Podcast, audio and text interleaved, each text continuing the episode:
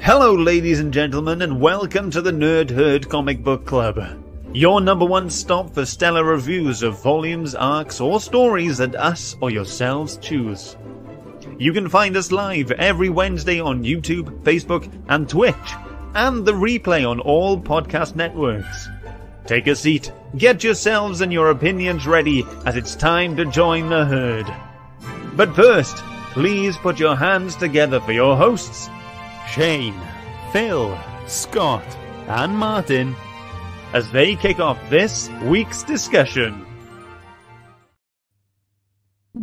Hello, welcome to the Nerd Herd Comic Club.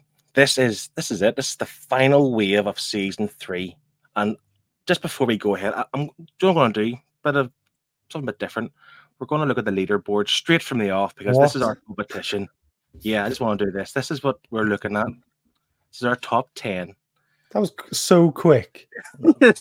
What the hell? Yeah, I'm just starting. I'm getting we've only got 4 weeks to go with this season. Let's get stuck in. This is our top. I thought you'd do like a subliminal message thing. Oh no. You've ruined it for me, guys. I had this all planned in my head. Yes, this is the top 10. This is the competition, right? This is our last 4 books we're picking for this wave. Let's see kind of our new picks take that top spot and not peak Triple G Comics off the top. Come on, one of us 4 deserve it. Let's do it. Anyway, my name's Phil. I'm your host this evening. I'm, of course, joined by Shane. Oh, hoi hoi. Scott. Shumai, how you doing? Thanks for joining. And Martin. Evening all. I said that really dramatically. Martin. And Martin. Right. Dun, dun, dun.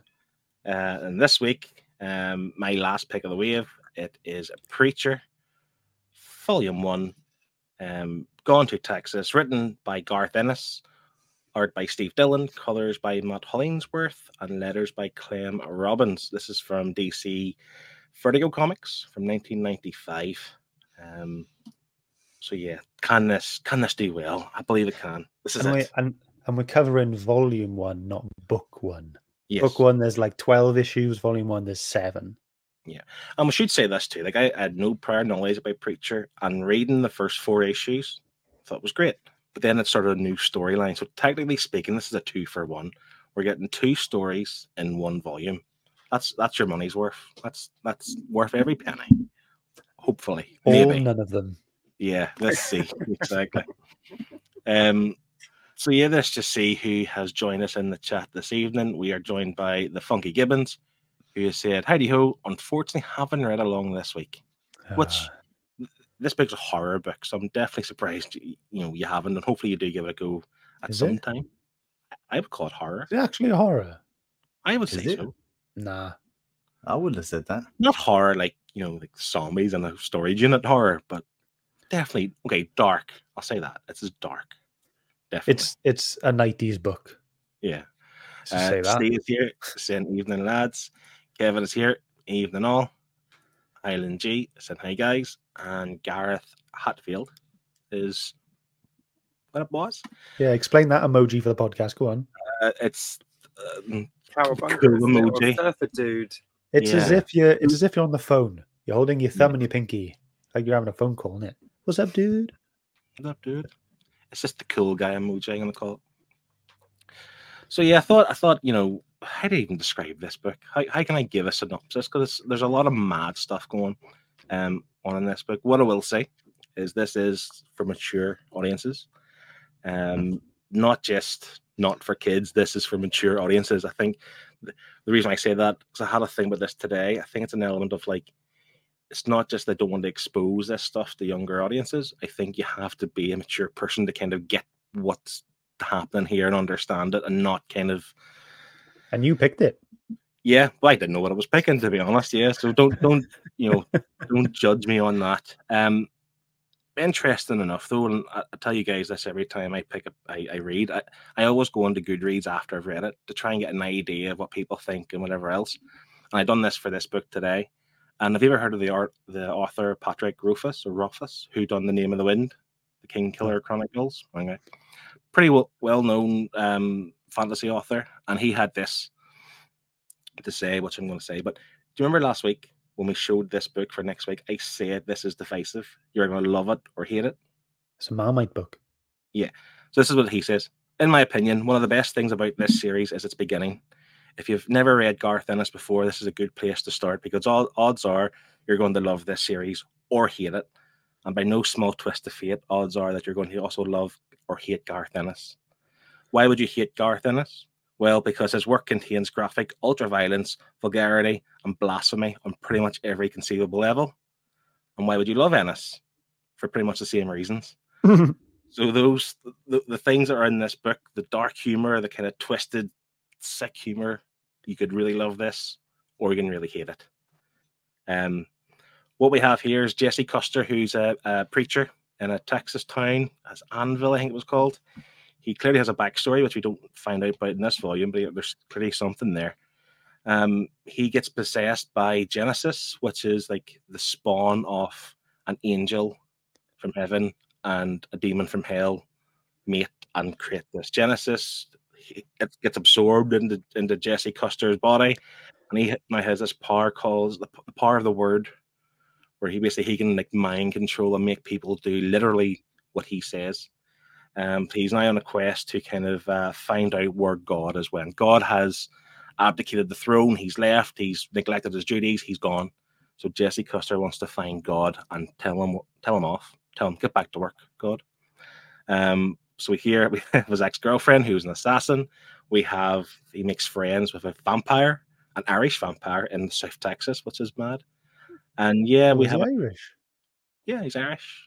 I thought he was Scottish. No, it says Irish. At some point. Fair enough. Yeah. I actually thought it was English initially because usually vampires tend to be English in most TV shows and movies, but then the next day he was Irish. But yeah, we have this adventure. It's mental, in my opinion. It's the only way I could describe it. But anyway, I've spoken for 7 minutes already. I'm going to let someone else talk. I think this book is divisive. And I'm thinking to myself, we actually maybe split down the panel here, just knowing what each other likes. And if I'm being honest, I feel like Martin might be on my side. So I'm going to start with Martin. What's your initial thoughts on this book? I really enjoyed this. This is a bit of me. This is I like the weird and wonderful, and this ticked all those boxes. I have to admit, I did prefer the first story to the second story. I liked the whole thing in Texas. That was great. I did feel like it lost a bit of its charm going into the second story, but still, it was still good. I enjoyed it. I would carry on reading this. This is something I want to carry on going. It's very dense, though. That caught me off guard. There's a lot of words. I think Shane said in our chat that is this guy getting paid by the word? Because if he is, he's fully capitalized on his earnings there. He made his money there. Yeah, Shane, what do you think? I did enjoy the first story more than the second story. Had it stopped there in the trade, I probably would have enjoyed it a bit more. But I think reading it in a week, it's a lot to read in a week. This definitely needs to be a one issue a month story. It is very, very heavy. Each issue is like a trade. Like if you just do the word count for it, it probably matches up to any of the trades that we've read per issue for this. But I'm a massive fan of the TV show. So I was already going in expecting it to be ridiculous, over the top, crazy. They obviously cut back quite a lot, kind of like The Boys do. Like The Boys, the TV show for The Boys is very, very graphic as well, but the comic book was even more so. And it's the same with this. The show is very graphic, but this book is probably twice, if not 3 times, as gross and as disgusting as the TV show. But I have a dark sense of humor, so I was chuckling along at most of the stuff in this book. So I had a good time. It was just a long time. Scott, do you agree? Nah. This is a bit much. This was. I mean, I read the foreword, okay, and that set me up quite nicely, I think. So, Garth Ennis said something along the lines of, "Yeah, you know, you'll either like me or you won't." And, you know, he said, you know, the fact that he's written this book, he's got a TV show, he's got a lot, he's made, like, this book has made his career essentially. And I just wonder, like, why do you need to bring up this, like, much, like, vulgarity to become successful? Like, whatever, there's no one way to skin a cat. Great, fantastic. I'm glad he's got a good career. And reading around everything what happens, like, he is a good writer. Like, he is very good at developing relationships. He's very good at just you know, I love the way he writes accents. You're reading accents, you're reading Texas, you're reading Irish, you're reading whatever, you know, and that's very good. And that's a skill on its own. But I just can't, and I don't think I ever will. I think I'm just too sensitive, to be honest. I can't understand why, you know, we have some of the themes we have in this book. You know, Highland G said it's an adult book. Yeah, fine. Maybe I'm just happy with my little fantasy sci-fi, you know, little, you know, magical escapism type of books, but this was just, it was a bit much. I appreciate the writing. I'm just not sure I like the content. No, that's fair. And I like his intellect. Yeah, you can tell he's clever. The way he puts it together. Yeah, definitely, I agree. There's a lot of I mean, there's a few N words, a few F words, S and R words are used. Just things that, you know, were never okay, but in 1995 were probably more widespread in movies and TV shows and stuff. And I don't think he's writing at the point where he's trying to, like, endorse it or support that kind of, those kind of themes. I think it's more the case where, like, he's showcasing that this is what people are capable of, and why not write a story about it. It name for himself from doing that.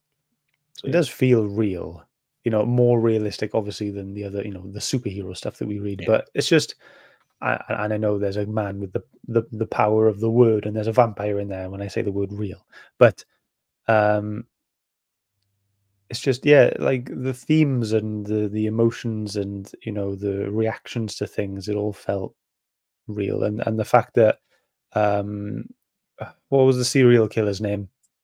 Him. And, you know, when they were just telling the little story about how him and the vampire met, you know, I liked that. It wasn't necessary at all, but I like that. It just gives a little bit more, you know, it helps, like, thicken the line between that person and that person when you're trying to, like, you know, match them up together. Yeah. So I only started reading this last night, and I read the first 4 issues. I know you guys think they were heavy, but I didn't even notice the time went by. Wow. I really enjoyed it. I just flew through it and really loved it. And then I think the reason why I liked it is, see, I'm a massive Tarantino fan, Quentin Tarantino fan, and I'm getting Tarantino vibes from this book. This would be the kind of stuff he would do, even in his the screenplay, is that dialogue of his characters. It's all very similar. Like, if you remember Pulp Fiction, they're talking about, you know, royales with cheese and quarter pound. Like, it makes no sense to the story, but it builds those characters in that way. And there's a lot of stuff here that you're mentioning. It's almost about nonsense. You don't need to have it, but it gives you, the reader, a better sense of that character. And I actually think all the characters had enough screen time, paper time, what you want to call it, you know, to really enjoy all of them, especially the 3 main guys, Jesse, Tulip, and what's his name? Cassidy, the vampire. Yeah. And so I read the first 4 issues, and I paused, and I actually watched the first episode of the TV show as well. And the TV show is actually, again, Tarantino-esque. Like, that, it injects the odd little bit of humor scene. It has the kind of madness and the really funky, cool dialogue, and it's not quite Tarantino's level, of course, but it's up there. And like I said, I think that's why I took to this book. If I recall, with The Boys, I wasn't that fussed on The Boys because of the stuff they'd done that was too far, too much. So I'm completely contradicting myself by saying like this, but there's just something for this kind of stuck with me, and maybe I just can't explain that. I'm glad you've mentioned Tarantino. Sorry? Sorry, I'll say I'm glad you've mentioned Tarantino, because I actually got a little bit of Pulp Fiction vibe from reading this too. I don't know why, but the fact you said it has just blown me away, because I was on the right path. Because I like that stuff as well. You know, I grew up on those films. So to actually get something, I think that's what it is. This is a product of the time, isn't it? You know, your Tarantino style films and your horror type, you know, things. This is what you got late 80s, 90s. These were the sort of horror things that you were expected to see in film and TV series and stuff like that. So it wasn't a shock for me. Yeah. I know Scott said he's a bit more sensitive to it, and I think I appreciate that, because obviously this is not everyone's cup of tea. You know, it's not everyone's, but from coming from that era, growing up in that era, I feel like I'm a lot more acceptable of this content.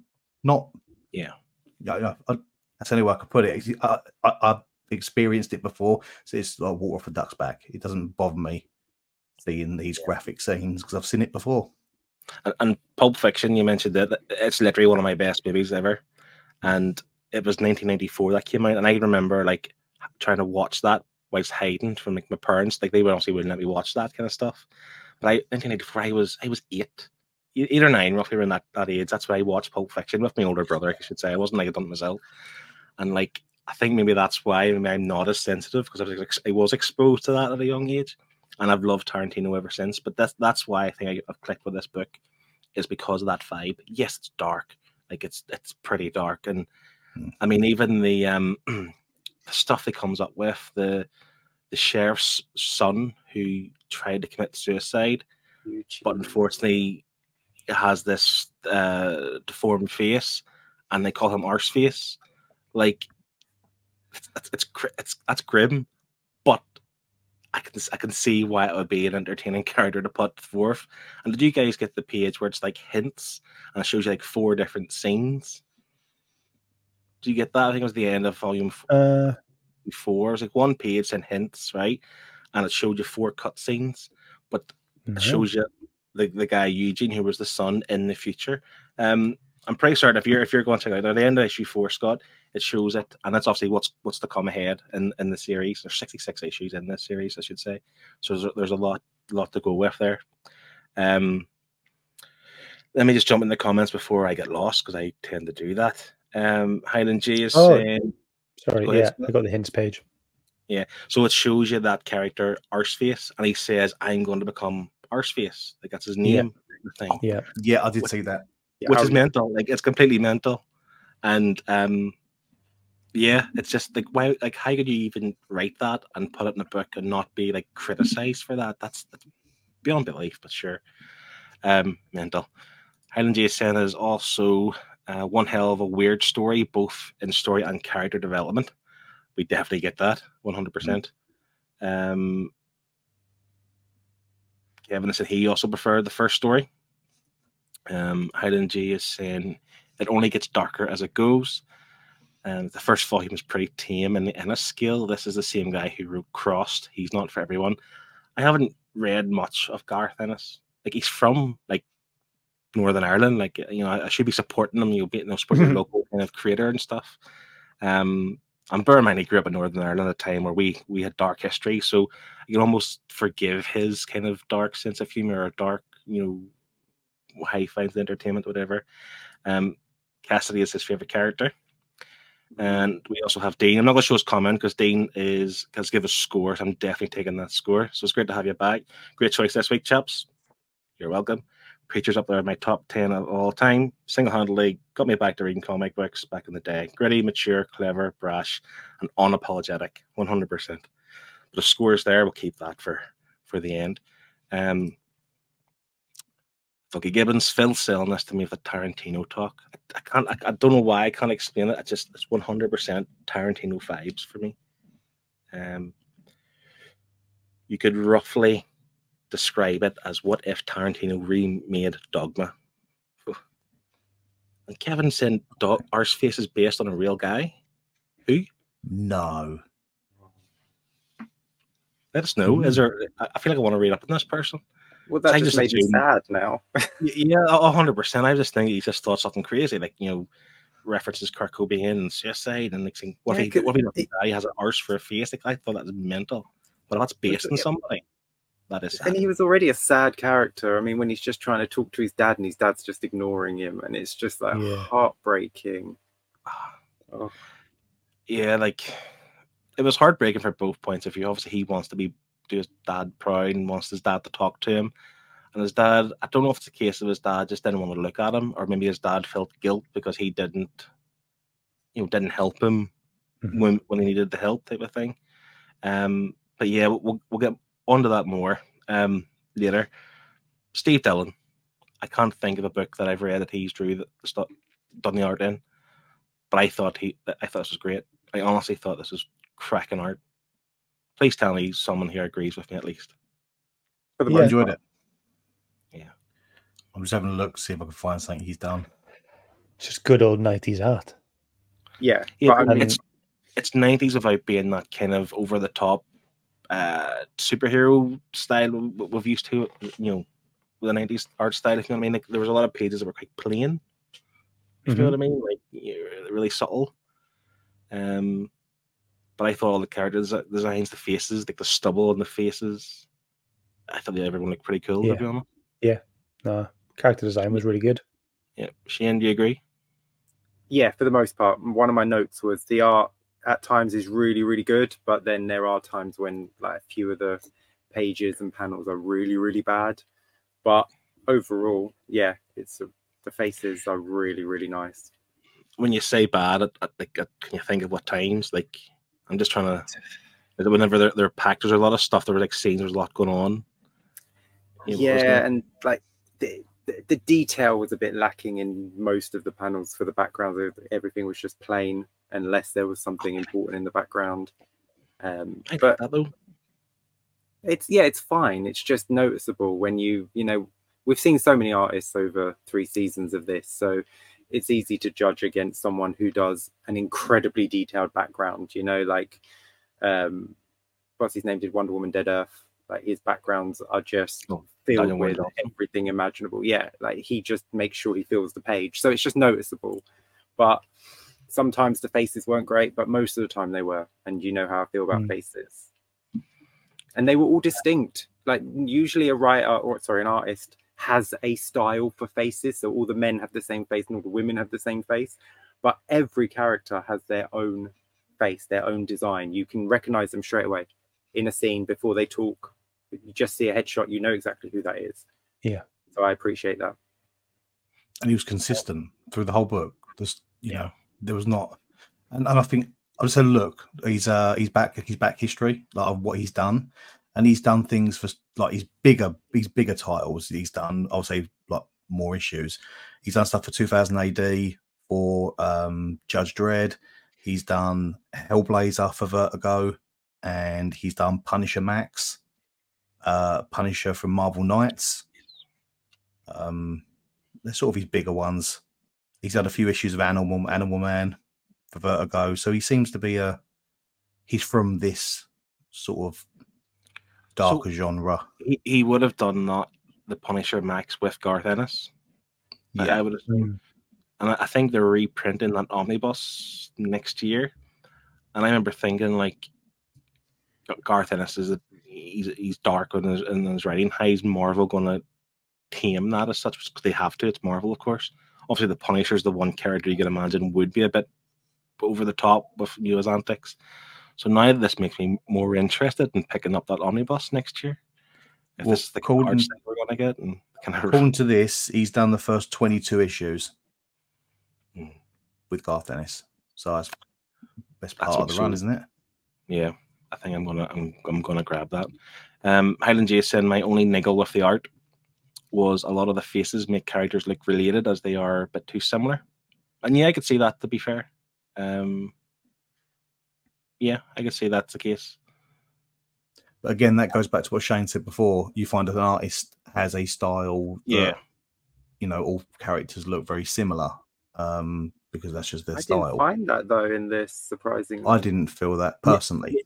Maybe it's he means only in the series. But what I'm thinking in terms of the Tulip and Jesse had facial hair and stuff, but like even like the eyes were all very similar, I think. I know it sounds really strange, but maybe that's where I'm agreeing with at that point. Obviously, Cassidy is a unique, one of a kind looking character. But yeah, Kev has broke the unfortunate news, which I didn't know, so apologize. Steve Dillon has passed away now, unfortunately. Very sad. Oh, it's a shame. Yeah. But listen, you know, his legacy is this art's superb. Big fan. Mm-hmm. So, because of that, this brings us marvelously into our page picks. This week, I will start with... I'll just start with Kev. Kev, our resident artist, has sent a page. I believe he has reasons. Did I jump the gun, Scott, and just catch on the word? That's fine. I got it. No worries. Thank you very much. Kev has said, so this is his page. He goes, this page is very cool. I like how the panels zoom in closer on the Saint of Killer's face as he blasts his way through the police. I also really like the muted color palette. I think it grounds the book. Mm. Yeah, the color palette's great. I'm a fan. And Matt Hollingsworth, I believe, is he the one who was on White Knight? I think it was the White Knight book he was on. Certainly rings a bell. Matt Hollingsworth, could be completely wrong, but yeah, like for some reason, like these faces just remind me of the old school '90s artwork. Even like the Dandy and the Beano, the kind of like the grittiness, the kind of the scratchy edges of the face. Yeah, I think it's amazing. You're right, Bill. You're right. He was on White Knight and Curse of the White Knight. There we go. And I knew Martin's our resident Google. She's going to answer all the questions we have throughout the entire episode. He's actually just AI. He's just AI. Yeah. He's not. But yeah, that's a great page. I mean, I was a fan of this Saint of Killer guy. Just the way he looked, and he's just fierce and menacing, doesn't he? He was cool. Yeah. Great page. Shane, what did you go for? I went for this page. Cassidy trying to run over the Saint of Killers. Just thought it was awesome. He's just standing there, and Cassidy just runs into him with the car, but Saint Killer just stands there, and just the car crushes around him as Cassidy comes flying out. I thought it was a really cool image in the comic. It looked really good. I love the top panel where he's like the headlights of the car, obviously, and you see it's really cool. And that's the thing was I've actually picked two pages myself because I think the art does a really good job at telling the story. Whereas like sometimes with superhero comics, they can't really do that too well. Where this is like old school, where they're actually doing old school kind of tricks of the trade to tell that the art tell the story, and this displays that for me. I'll go into one of my page picks because we've had to say this the Saint of Killer, whatever his name was, now a few times. Yeah, I just thought he looks cool. I like the way this is positioned. The one big panel, a little small panel of them at the diner, and he's coming to get them type of thing. And he just looks menacing, looks badass. I mean, he looks half dead. I mean, obviously he's white as a ghost and they raised him from the dead or whatever. But I just thought, you know, like if you're a photographer, you know the rules of three. You know, you keep your subject in 1/3 of the panel. That's why I really appreciate about this, to be honest. Thought it was really cool. I'm so glad you brought up the rules of thirds. I got friends that take the mick at me for that. I go and take photographs. I've got to go the rule of thirds, innit? And they're like, shut up, you nerd, just take the photo. And then they go to take a photo in front of me, and they're like, do you want me to go by the rule of thirds? Is it? Yeah. And I'm like, mate, it's a legit, like, 100%. It's like, you know, style. We'll go on a bit of a tangent here, but if you're taking a picture at the beach, don't take a picture of yourself full on.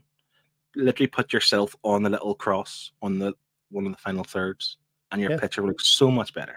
Yeah. Trick of the trade. Not that I'm in the trade. I'm just a fan on Instagram of people who do it. To be honest, let's see. Did Scott pick the same character? I'm not sure. Did he? Do you not? No. Nah. I like this page. So this, for anyone listening, this is when the kind of these weren't the angels, were they? These guys, or were they the angels? They were the angels. Yeah. There's different kind of breeds of angels. They were kind of being interrogated in the sky, standing on some sort of blue platform above what seems to be like a black hole. And, you know, they're trying to like argue their way out of being I don't know, imprisoned, incarcerated, sacrificed. I don't know what's going on, but it's really cool. You know, this is probably the most, I don't know, fantastical part of the book for me. And then, yeah, as soon as they got like dropped into that black hole, I'm like, where do they go? Like, where does that go? Like, what happens? Is it just infinite darkness? Do they plop out somewhere? Like, where do they go? And I'm hoping, to be fair, I'm never going to read on, but I'd like to know where they go. That's it for me. I'd like to know. I chuckled when I saw this page because it made me think the Phantom Zone. Yeah. I was expecting to read a bit of text saying, you know, I will find him. Yeah. So yeah, this is why I think it's quite clever, because he's putting all this mad stuff in the book. But he literally has angels, and the way he's described it in terms, he has these angels and different types of angels, and these guys here in the blue and the white hair, they're like the scientists. They're the ones who kind of, I think it says here somewhere, they do all the work, and all the guys with the wings are just show-offy, and they're the muscle. And I like the way he kind of done that, like he built that kind of world, even though it was all quite subtle and wasn't really used that much in the book, but what was used here, I thought it was really, really, really clever, to be honest. Yeah, that was a great page. And you're right, I kind of want to know where they end up, because I think they said in that page they can come back or don't come back to us or something. So they're not dead. They're somewhere. I thought maybe hell is what I was thinking. But good shout. Yeah, we'll find out. Martin, your page pick, please. I had to pick the Saint of Killers as well. I can't help it. A character I am just falling in love with lately is Gunslinger Spawn. Oh yeah, and I don't know what it is. This character just gave that vibe to me, and to have that page. This page is obviously when he comes into the bar, when Cassidy comes into the bar looking for obviously the Saint of Killers, and the Saint of Killers just blows a hole in him for not giving him what he wants. I thought it was great. You know, it just shows, as you say, the menacing character, and then that, but a Wild West theme as well. It was fantastic. I enjoyed this. It's really cool. The Wild West theme is great. Yeah, big fan of this. I will say, Cassidy, mind, like being a vampire and everyone not knowing he is a vampire has given him a lot of advantage in this story. Yeah, you know, he survived that shot from the Saint of Killers. He got away with looking like the murderer at the end of the book by chucking the knife through his neck, and yeah, there's loads of advantages in there. A good segue from what Scott said there. So at the end of the book, Cassidy is essentially framed to be like the master, the serial killer. So the cops outside. The Reaver Cleaver. So because he's a vampire, he sticks a knife in his throat and plays dead. And then the reason why I've added a second page here is this is Tarantino. This is why I thought Tarantino. I can almost imagine this scene happening with some sort of fancy music, like Pulp Fiction style music, where they're in the morgue and the guy's starting a cigarette, and then someone goes, "Is the sun? Is it sun went down yet?" It's nighttime. Yeah. And the guy's startled, thinking, "What's this?" And Cassie just appears, blood dripping down his neck, and asks for a cigarette, and the guy lights it. Again, for a Quentin Tarantino movie, this is where the music kicks in, and we get end credits. Yeah. Do you know what I mean? And I just thought, that's so cool. The way the art tells that story, that kind of comical insert into like a really dark story, I thought was really cool, and I really appreciated it. I don't know why I got like, I think it's the cigarette, but I got like Constantine vibes. Yeah. It does look a little Constantine. Little bit. But then, obviously, when I checked it earlier, he has written Hellblazer. A lot of issues in Hellblazer. Right, okay. Garth Ennis has written Hellblazer. Is that right? Yeah. I don't know. Has he? I thought he just said. No, the artist. No. Oh, Steve okay. Oh, yeah, because he looks like Hellblazer. He looks like Constantine a little bit, doesn't he? I wouldn't be surprised if Garth Ennis has written Hellblazer. Check that out while you're on the Wikipedia there, Martin, because that could be another series that might start. I don't know. But yeah, that's our... Has he? There we go. Yeah. So the same team, literally, like Garth Ennis, Steve Dillon? I don't know if it's the same... I don't know if it's the same team. I can check that. It doesn't look like Garth Ennis was on the book at the same time, but it's Hellblazer again. So and that's also DC Vertigo, isn't it? Yeah. Mm. And I'm assuming 90s? Yeah. Like, what a time to be alive. Like, DC Vertigo having these titles, you know. Great, super. So yeah, that's our page picks. I think we're all fans of the art. A few nitpicks maybe here or there, but generally I think we all really appreciate the art. So yeah. Again, I can always appreciate the detail in things, and I'm always wondering, like, you know, we had like gunshots from the sides of people's faces, and their like noses and mouths were just destroyed, and their, you know, skin was just dangling and hanging around, and I'm like, why? Yeah. I just don't get it. Like, they survived as well. I just don't understand. And the whole thing about like the guy who gets his face cut off, and then like. Oh, the skin. Is Scott gone? Have we lost him? Yeah. I think I've lost him. Nope. Sorry, anyway. But yeah, he was saying about the skin off one of the victims of the serial killer. Turns it upside down and nails it back on. Did we ever find out who that was? Was that the random person or... I think so, but I just found it funny when Cassidy comes running in and his face is upside down, and so his mouth is up there, but you can see one eye looking through the mouth hole of his own face. Oh, I laugh at that sort of thing because I'm completely desensitized. I know Phil don't like that sort of thing, you know, faces hanging from ceilings and stuff. I get it, but I found it amusing. Yeah. For context, like the difference is, again, I've said a few times with Hotel, that's what we're talking about. The difference was the guy mutilated his wife's dead body. That it was that context is why I didn't like Hotel. I don't mind a bit of gore, a bit of grim. Mutilating a live body is okay. It's mutilating a dead body you have a problem with.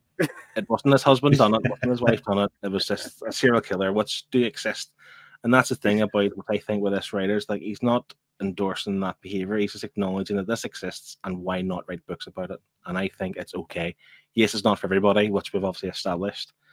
It's very much split 50-50, but I'm there for it.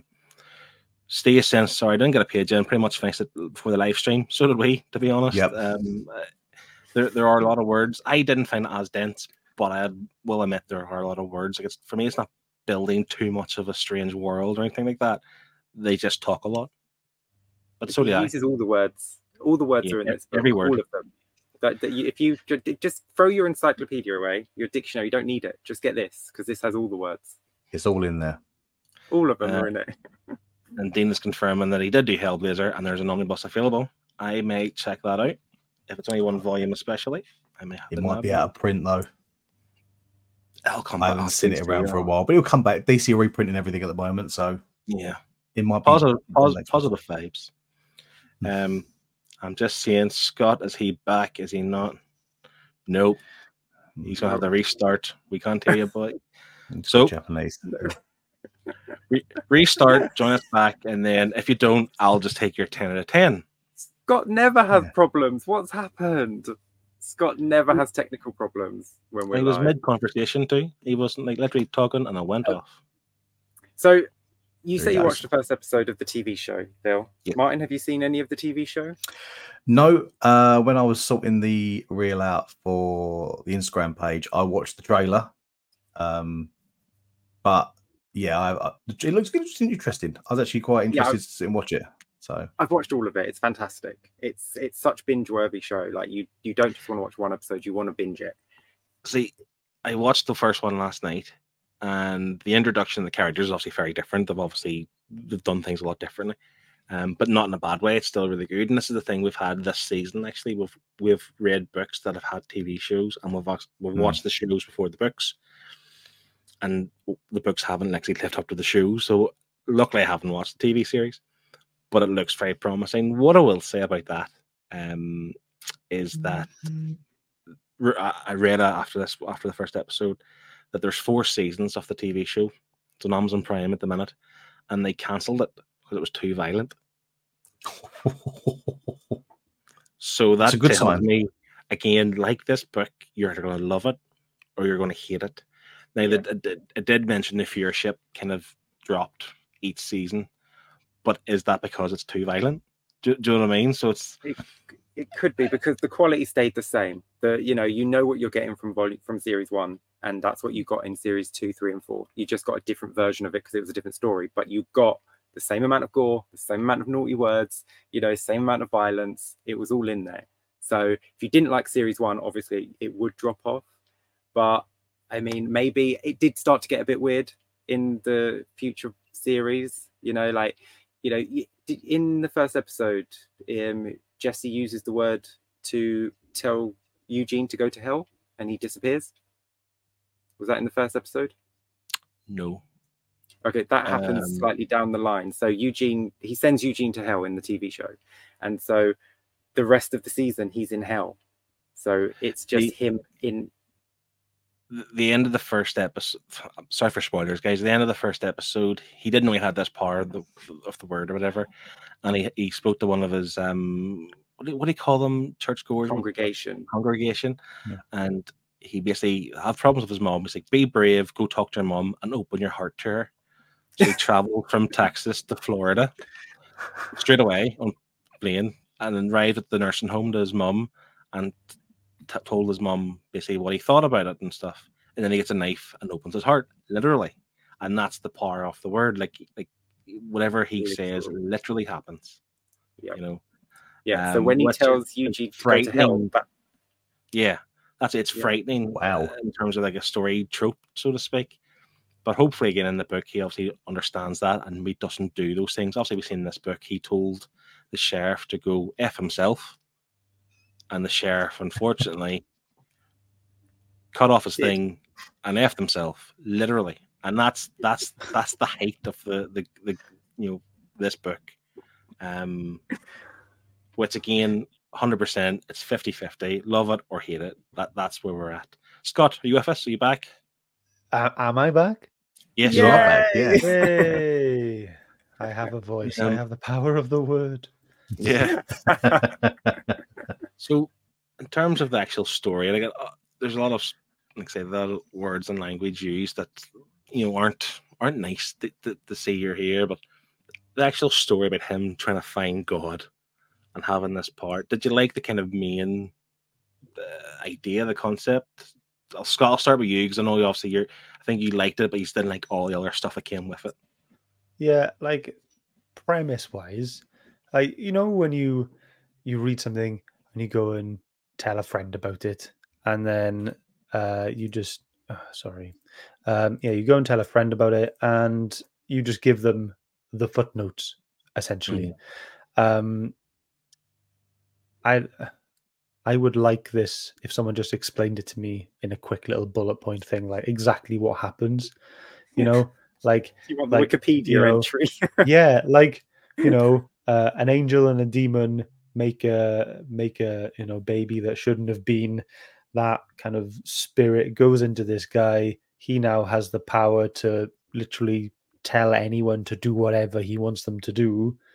And he goes on a mission to look for God, to give him a telling off, to get back to work.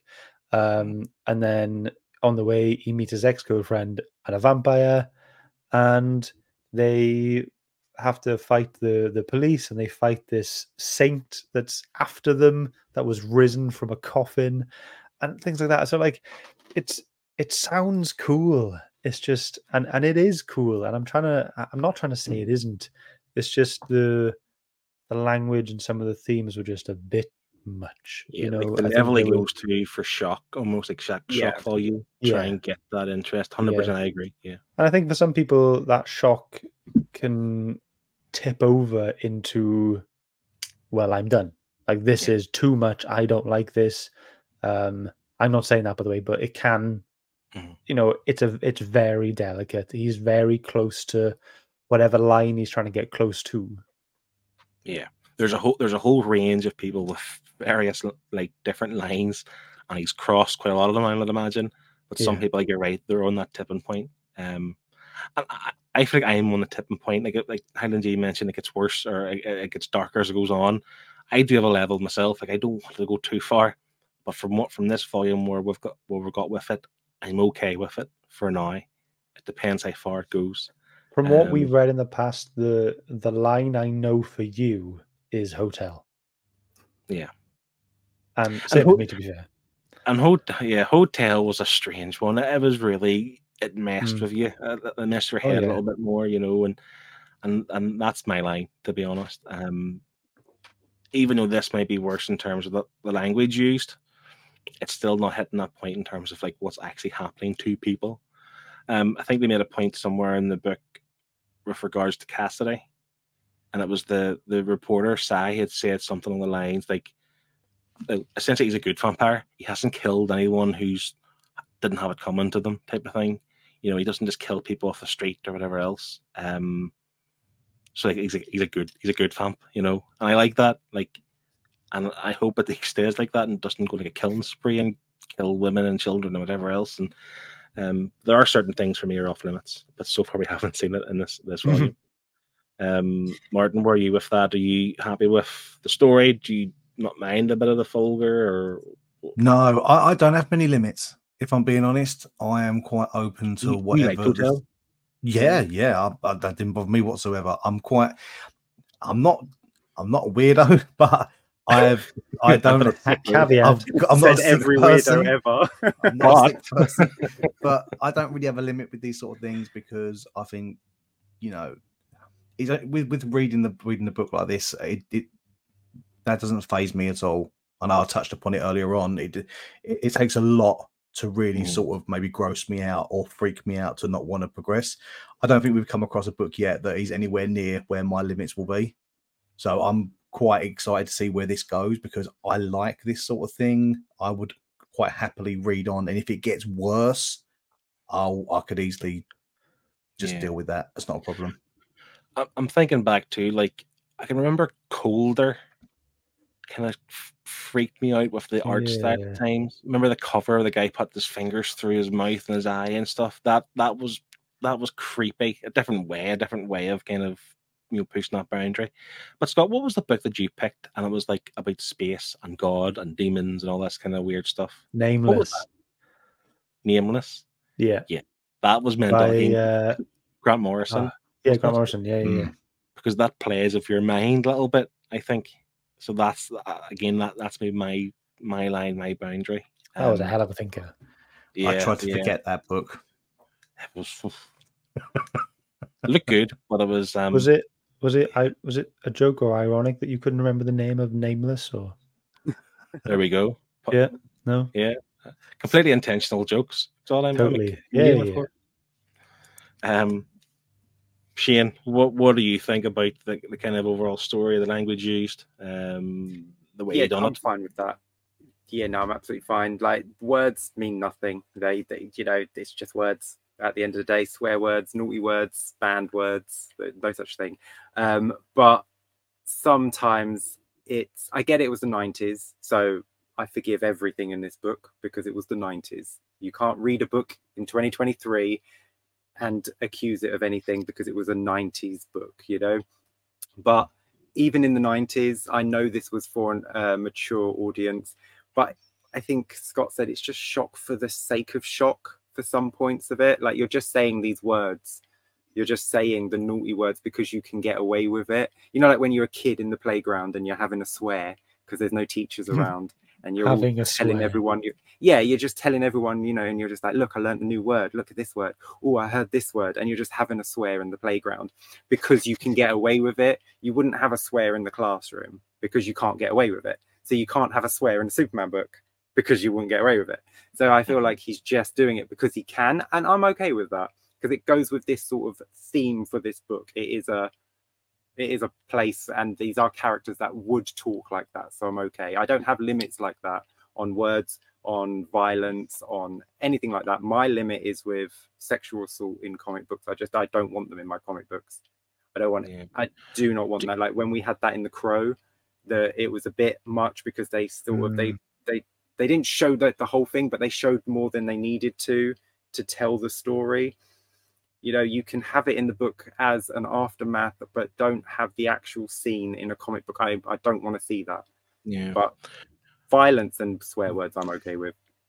Do you think, again, I haven't read too many comics from Marvel and DC Comics from the 90s. However, I'm remembering some stuff we've read before. What was the Ghost Rider one? There was a 4-issue Ghost Rider book that we read that was quite edgy. Not this level edgy, but it was edgy for Marvel. Season 1. Midnight Suns, right? And I remember sitting there with a cigarette and stuff as well. And like again, you don't see that today. But I'm just wondering, because this was like I'm assuming Vertigo started in the 90s, and I'm assuming with the kind of the rise of Image Comics that DC wanted to do something different. So if DC and Marvel at this time were already trying to be a little bit more edgy with their superhero stuff, did maybe did DC want this? Did they call for this? Did they want something really shock value, something that's going to sell, something that's a bit mad, off the shelves? Is that what was requested from DC? There's a 3-part documentary on HBO Max, actually, the history of DC. It's called Superpowered, and I watched it over the weekend, and it does actually talk about them bringing Vertigo in, and the woman that was in charge of the imprint, how she went to London to find all these writers and artists to work on these books. They needed something different. The superhero genre was dying. They were on their last legs. They didn't know what to do. They killed Superman off just to try and get sales back up, and nothing was working, so they needed something. So she went out and she found English writers and artists and pretty much just let them do what they wanted to do. They needed content. So it's obviously worked then, because they needed to do something different, and maybe that's why we have this level of kind of vulgarity, because they needed to do something out of the ordinary to kind of bring comics back. I haven't heard in terms of like Preacher safe comics or anything like that. There, this is one of the turning points in comics history. They needed to do something different to get more eyes on the product, to sell more superhero books. This came out at the same time as like Sandman and Swamp Thing, and all this sort of like all these things where people were no longer ashamed to carry a comic book out in public, because they were reading Sandman and Preacher. They weren't reading Batman or Superman, so they didn't have to hide their comic books, because they were going to be called a nerd. Now they were cool, because the goths got to read comics, and, the cool kids got to read comics as well. And they're Vertigo staples, aren't they? They're staple things. Sandman, they're staple books that put Vertigo on the map. Same with Hellblazer. Highland G's just saying here that I think if you guys read this to the end, it will test all your limits. He pushes extreme context and it goes on. Just a friendly warning. I read it through once and sold my books. Does that mean you've read it once, but you enjoyed it, but you didn't have the appetite to go back to it, or you read them all and hated it? Do you know what I mean? Like, did you actually enjoy it, but you thought, I couldn't do that again? That was a lot of effort, and what I'm thinking of, like, morally you couldn't do it again type of thing. Let us know. Did he reach his max? Did he reach his limits? Yeah, maybe that's what it is. He reached my limit on the final issue. Couldn't go back. Sold. Dean is saying, I definitely don't think Ennis threw things together for the sake of it. A lot of his writing relies on contrast. The Boys highlights the reality of the ultra-violence of superheroes, and here we have the contrast of the holy and the unholy nature of humankind and their intention. I think that definitely becomes more prominent later on. And that's what I kind of think, like it was earlier on, like he's not making stuff up. He's just showing the the reality of humans are nasty people that he's showing what can be done and what humans are essentially capable of, whether good or bad. And again, like Scott's saying too, that's not for everybody. You don't have to read that. If people are happy to do it and read it, great, but it's not for everybody. And that's why it's a divisive title. But yeah, I'm a fan. But we are approaching towards the end of the show. Folks, do you have any final points you want to make before we get them all important scores? I did just want to bring one thing up because it's totally different from the comic book and the TV show. Eugene, even though like in this he mumbles and they have to give you little boxes to tell you what he's saying, they do the same thing in the TV show. Even though you can slightly understand the actor, they put subtitles up when he speaks. But he's such a good character in the TV show. Like I say, he goes to hell in the first season and he has to escape hell. But to do so, he needs Hitler's help. So him and Adolf Hitler do a jailbreak from hell and escape. And then by the end of the show, Adolf Hitler has a fight with a Jesus Christ clone. So like, if you ever want like complete mental craziness in a TV show, check out the TV show, because it is so much fun from start to end. It is just, you will never expect what's coming in any of the seasons. I wonder if that's the same in the book, because the general idea is that from the comments, this book gets worse and more mad. Highland G said like it wasn't harsh enough for him to stop and finishing, but some of the character changes as things go on didn't sit well with him, so he didn't want to reread it. I think he still enjoyed it. He just, once he had his fill of it, and that was it. Folks, this is your chance. Get those all important scores in if you read along. We're only assessing, we're only judging volume 1, which is seasons 1 to 7. I know it's hard if you read the entire series, but that's what we're looking at.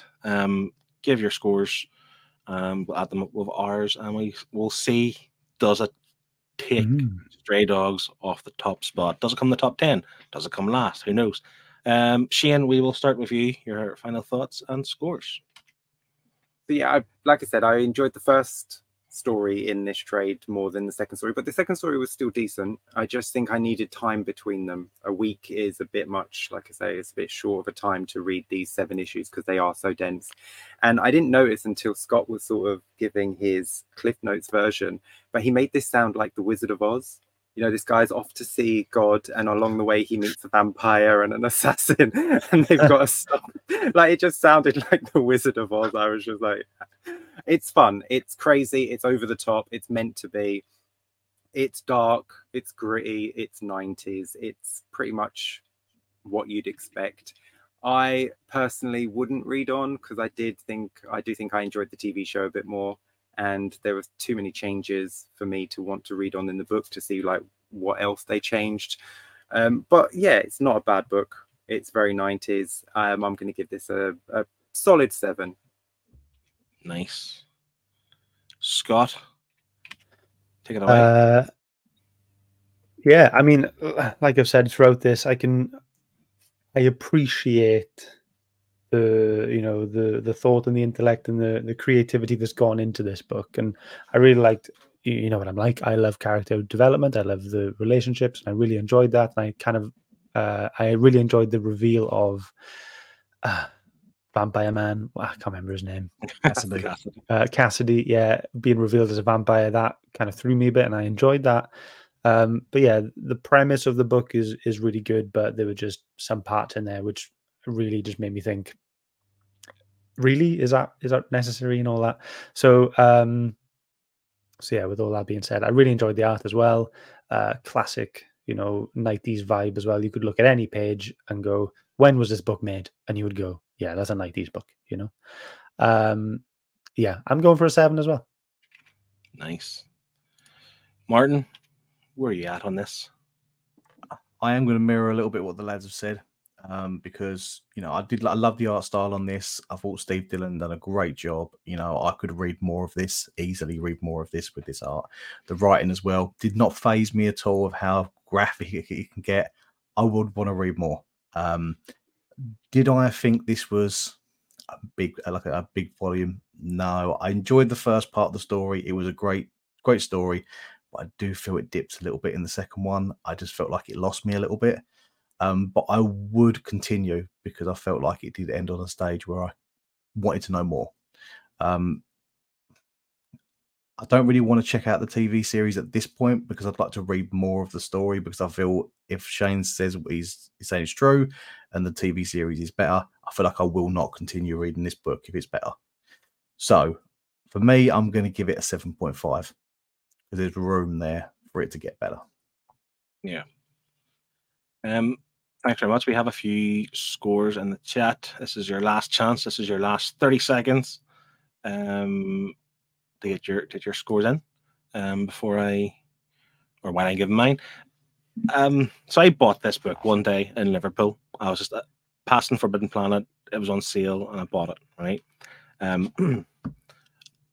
didn't get around to reading it till now, but I'm all in on this. I'm now torn. Do I buy the paperbacks or do I go for the absolute editions? The art's fantastic. Love the art, love the style.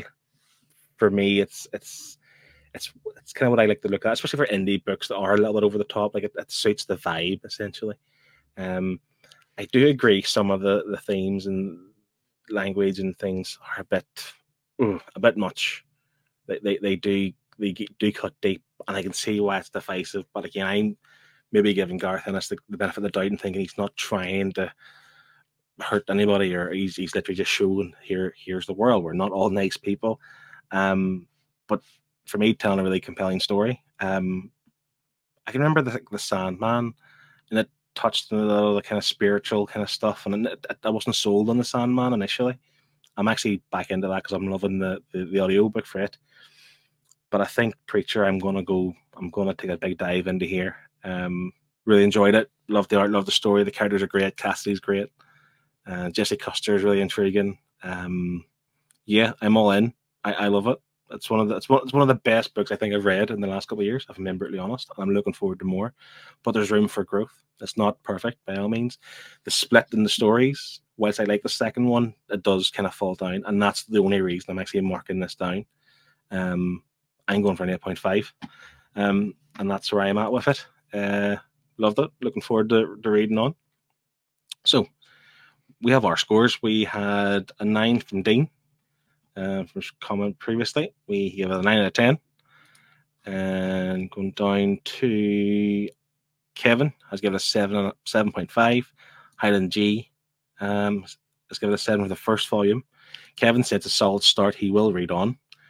And Steve has said 7 for me. I did enjoy it, and I'm curious where it goes, but not sure if I will read on, to be honest. And I think that's kind of the vibe that, you know, even before we read it, with Patrick Rothfuss, his comment to say, it's not for everybody. Not everyone's going to like this. You're going to love it or hate it. So with those scores, the herd average is, correct me if I'm wrong, Scott, 7.6. Yep. Add that with my 8.5, Scott 7, Shane 7, and Martin 7.5. We have an average of 7.5. Is that correct? Do you concur? Yes. Yep. Yes. So we do know it's not in the top 10, unfortunately, because to get in our top 10, you need to beat 8.3.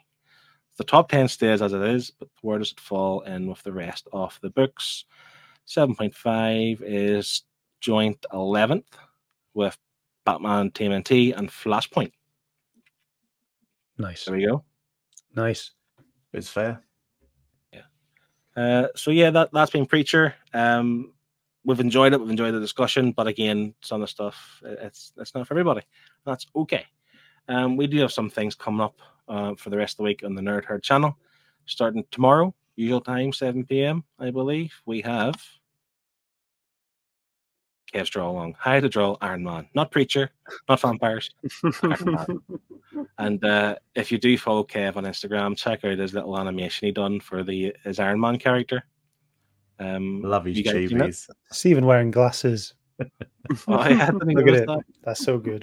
But you've seen the animation where it's taken off, haven't you? Yeah. His beard should be sticking out at the bottom, like through the gaps in the Iron Man helmet. He should have like some squiggly lines coming out. Really cool. So we're in our final wave. That was my final pick of season 3. Let's see what Scott's final pick is, shall we? Let's see what we're reading next week. So Scott, sell this book to our listeners. Go. We are reading one of my favorite books. I cannot wait for the deluxe to come out next month. We are reading We Only Find Them When They're Dead. Volume 1, entitled Book Seeker, 5 issues. That's all we're reading. It's only a 15-issue story, and that's it. But, oh my God, what a stunning-looking book, and what an awesome premise. Cannot wait to get back into this. Absolutely loved it. Yeah, I'm a fan. I read it in single issues too. And yeah, looking forward to every read and see where it falls on the all-important leaderboard. But folks, thanks everyone who's joined us live, everyone who's been in the chat, give us the scores. We're glad to have you here, of course. We love the interaction. Please check out everything else on our channel.